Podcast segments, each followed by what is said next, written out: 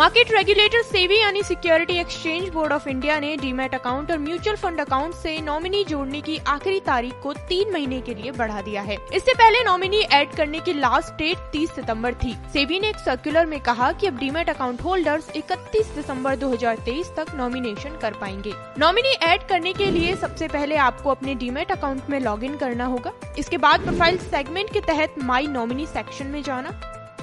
अब add nominee या opt out option चुनें। इसके बाद नॉमिनी की जानकारी दर्ज करें और उसका आईडी प्रूफ अपलोड करें। आईडी प्रूफ अपलोड करने के बाद नॉमिनी का शेयर डालें। बता दें कि आप एक से ज़्यादा नॉमिनी भी ऐड कर सकते हैं। इसके बाद आपको आधार नंबर दर्ज कर ओटीपी के ज़रिए साइन करना होगा। बता दें कि निवेशक एक डिक्लेरेशन फॉर्म के ज़रिए नॉमिनी ऐड नहीं करने का ऑप्शन भी चुन सकते हैं।